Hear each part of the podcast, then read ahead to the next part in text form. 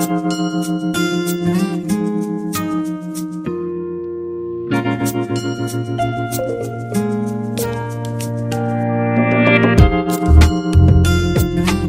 Wakati dunia inapoendelea kukusanya mikakati ya kupambana na mabadiliko ya tabia nchi, sekta ya utalii nchini Tanzania imeboresha mfumo wa usafirishaji wa watalii kwa kutumia puto zenye injini isiyotumia mafuta kutoa moshi. Mwenzangu Ruben Lukumbuka amezungumza na John Cos, ni mkurugenzi wa Balloon Serengeti Safaris, kuangazia mbinu zao.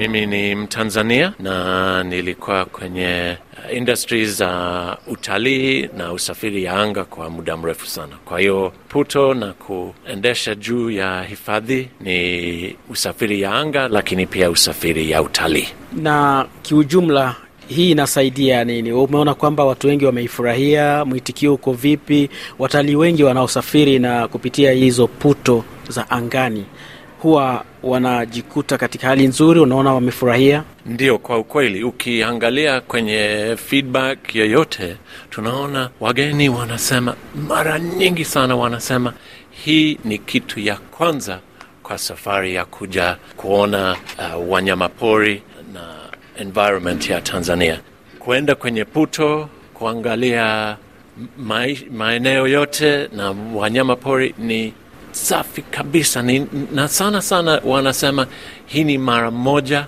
kwa maisha na, na kupanda kwenye baluni ni kitu kizuri sana, lakini kupanda kwenye baluni juu ya hifadhi na maridadi yake na wanyamapori ni kitu tofauti tena. Msikilizaji, mashirika mbalimbali yamekuwa yakisisitiza umuhimu wa kulinda hifadhi za wanyamapori kutokana na athari za mabadiliko ya tabia nchi, haswa kutokana na sababu kuwa zinachangia mapato ya nchi.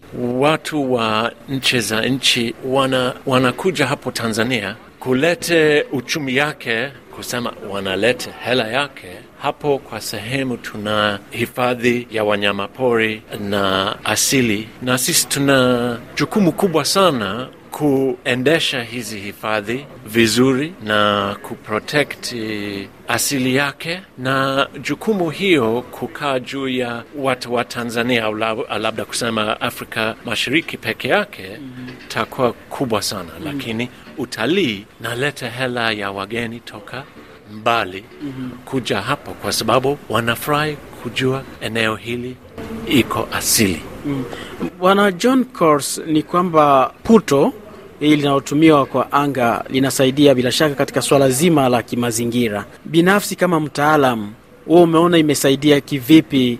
Je, wanyama huwa hawaogopi na inafanya kazi kinamna gani? Well, sisi tuliendesha puto kwa hifadhi ya Serengeti sasa kwa miaka thelathini na mbili. Kwa hiyo wanyama pori ya Serengeti wamezoea kabisa hizi puto kwa kupita kwenye anga kila asubuhi. Na je, umeona kwamba watalii wengi e, wananufaika ama wamefurahi, na ni kwa kiwango gani ambacho pengine wakati wanapotumia hiyo puto ya angani wenyewe wanajikuta kwamba hali ya hewa yenyewe inakuwa ni nzuri.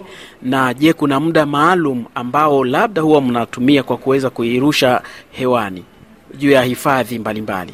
Ndio, kwa sababu kukaa kwenye kikapu ya baluni uko wazi kabisa kwenye hewa kabisa, na ukianza kuruka kwenye hewa na kuangalia chini, unaangalia mbali sana bila bila nani glasi, bila gari, bila kelele na, na, na kelele ya gari au, au moshi ya gari, uko kwenye hewa tu, ni fresh kabisa. Kwa hiyo experience ya wageni ni kitu inashika moyo yake kabisa. mm-hmm. Na pia ukiangalia wanyamapori toka gari, unaangalia kwenye horizontal na labda kwenye mbuga au kwenye mto huwezi kuangalia ndani, lakini ukiwa juu kwenye puto na kikapu ya puto, unaangalia chini, unaangalia toka juu mpaka chini. Kwa hiyo unaweza kuona wanyama pori nyuma ya miti, nyuma ya nyasi, kwenye shimo, kwenye mto, unaangalia kwa, kwa kutoka juu. Kwa hiyo ni tofauti kabisa na kuangalia kutoka magari. Ni kwa hiyo wageni wanafurahi sana kuona kwa different viewpoint. John Cors, pengine ni changamoto za aina gani mnazipitia katika swala zima la usafirishaji wa watalii kupitia uh, hizo puto za angani? Puto ni, ni very sensitive kwa hali ya hewa, kwa sababu tunapita kwa asilimia mia ya mwendo na pia direction ya upepo, na pia kwa sababu tunapita na upepo tu, hatutaki kuenda nche ya usalama. Kwa hiyo kwa mfano baluni manufacturer wanasema hatuwezi kuzidi kilomita 30 ya upepo, lakini kwa kampuni yetu tuna hatuwezi kuruka kama upepo ni zaidi ya kilomita 16 kwa sababu sisi tunataka nafasi kubwa ya usalama. Mm-hmm. Kwa hiyo upepo ikiwa zaidi ya kilomita 16 tunasubiri mpaka jua imepita mpaka saa moja na robo sana sana upepo na punguza wakati hiyo. Baada ya alfajiri inapunguza, tunaweza karuka, lakini kama inafika saa moja na robo bila kupunguza chini ya kilomita 16 tuna cancel. Mm-hmm. Tunarudisha hela kwenye wageni asilimia mia, tuna cancel kwa sababu usalama ni muhimu sana.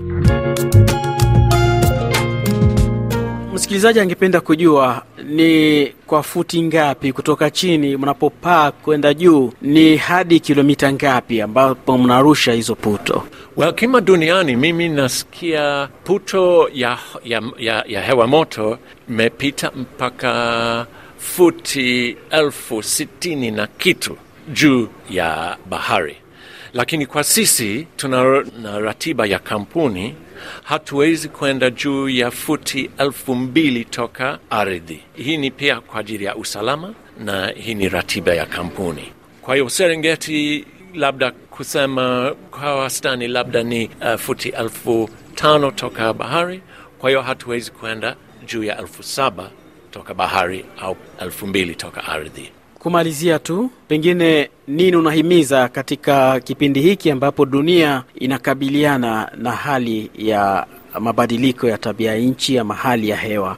Wewe unashauri nini? Je, umeona kwamba matumizi ya baluni hizi uh, yani puto za anga ni sawa, ama unaona kwamba ni huko dunia inatakiwa kuelekea?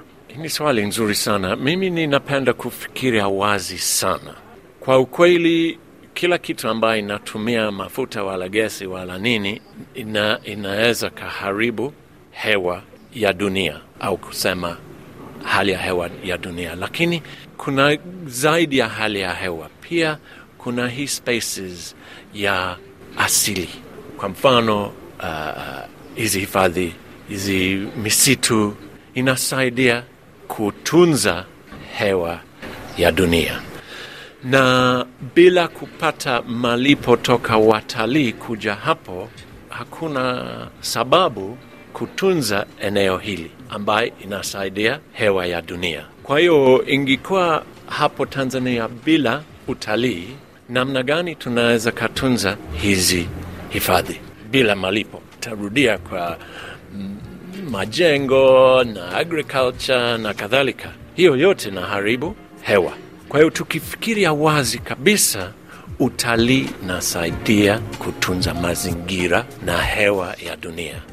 Ni kwa hiyo ni muhimu sana kwa mimi. John Cors, asante sana. Nashukuru sana pia, asanteni sana. Msikilizaji, mifumo ya usafiri kama vile matumizi ya magari na ndege imekuwa changamoto katika utekelezaji wa mikataba mbalimbali ya mazingira, na wakati dunia ikipambana kupunguza uchafuzi wa hewa ambao huchangia uharibifu wa tabaka la hewa, hali ambayo huenda ikalemaza juhudi za kutekeleza mkataba wa mazingira wa Paris ambao unaangazia upunguzaji wa joto la dunia hadi kiwango cha wastani cha nyuzi joto 1.5. Na hivyo basi, juhudi kama hizi zinapochukuliwa na washikadau mbalimbali, dunia inaweza kushughulikia majanga ya kimazingira yanayoshuhudiwa duniani kwa sasa. Hadi makala yajayo, jina langu ni Minslet Jai na asante kwa mwenzangu Ruben Lukumbuka kwa kushirikiana nami katika maandalizi ya makala haya.